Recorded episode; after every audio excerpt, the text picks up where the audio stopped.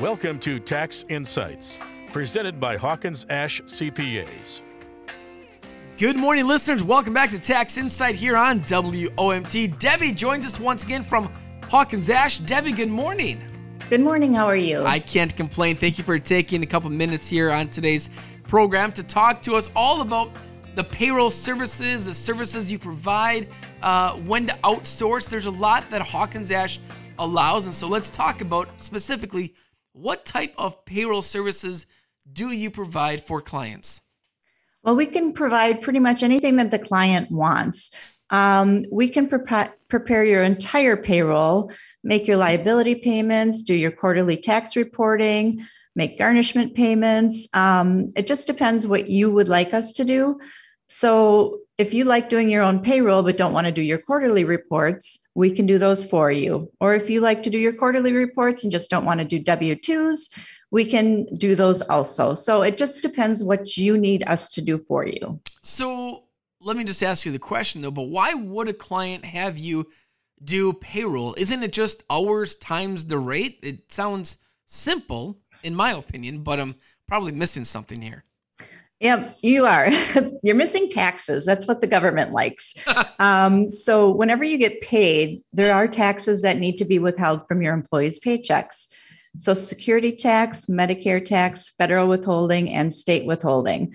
Um, not only are there taxes that get withheld, there are taxes that the employer has to pay, which is the match to the Social Security, match to the Medicare, and then there's federal and state unemployment taxes. Um, there's a 941 payment, which includes the federal withholding, the employee and the employer Social Security, the employee and the employer Medicare, and then the federal withholding.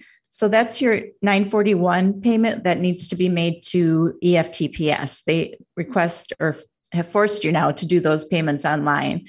Um, the state withholding that's remitted to the Wisconsin Department of Revenue. And then the unemployments, those the employer has to pay. Um, state unemployment, the rate varies, but that's pay, based on the first 14,000 of employee earnings each year. The federal rate of unemployment is 0.6%, and that's based on the first $7,000 of employee earnings each year. There are also different payment schedules, and um, the, your employees might have garnishments or child supports that need to be deduct, deduct, deducted from their yeah. pay. So that is a lot more than what I was thinking. What happens uh, if an employer offers benefits to their employees? How is that calculated in all of this? And that is a very good question, also. Um, there are so many different benefits, different taxabilities of those benefits, different maximum amounts every year. Um, so there's a lot to know about the things that the government is issuing on an annual basis. Um, if you have a pre tax health plan, health insurance plan that your employees um, have a deduction for, and it could be pre tax if you have a Section 125 cafeteria plan. So that's one thing you need to know. Or if you don't have a plan and want to set, set up a cafeteria plan, you can. Um, there's also, again, maximums. For 22, for example, um, if you have a 401k plan, anybody under the age of 50 can contribute 20,500. Anybody 50 or older can contribute an additional 6,500. So people over over 50 get a maximum of 27,000. and these numbers change on an annual basis. Um, so you want to make sure that you are looking up the right rates and have the right years because it is very different from year to year. So, is there anything else that an employer really should know about? Because again, this is a lot of information. Um, yeah, because there are also fringe benefits. Um, and some of those fringe benefits are taxable, some are non taxable.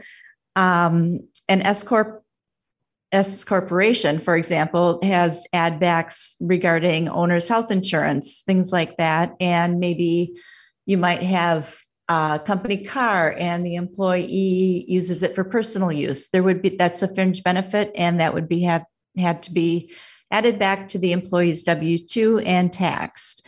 So there's a lot of different things about outsourcing payrolls.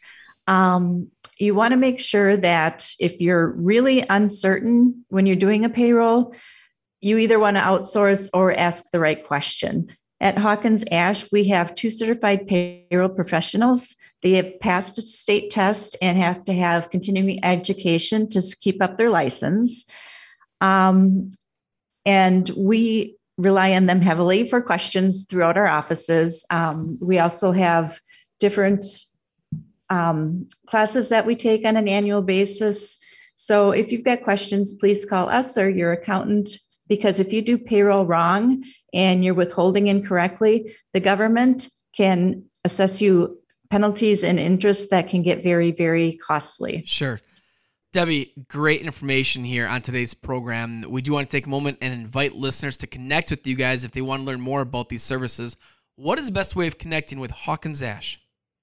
You can call your local Hawkins Ash office, ask them your question, and they can get you in touch with the correct associate at our firm. And we'll talk to you next week here on Tax Insight on WOMT.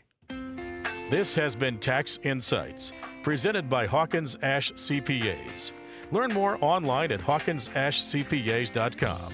Hawkins Ash CPAs, part of your business, part of your life.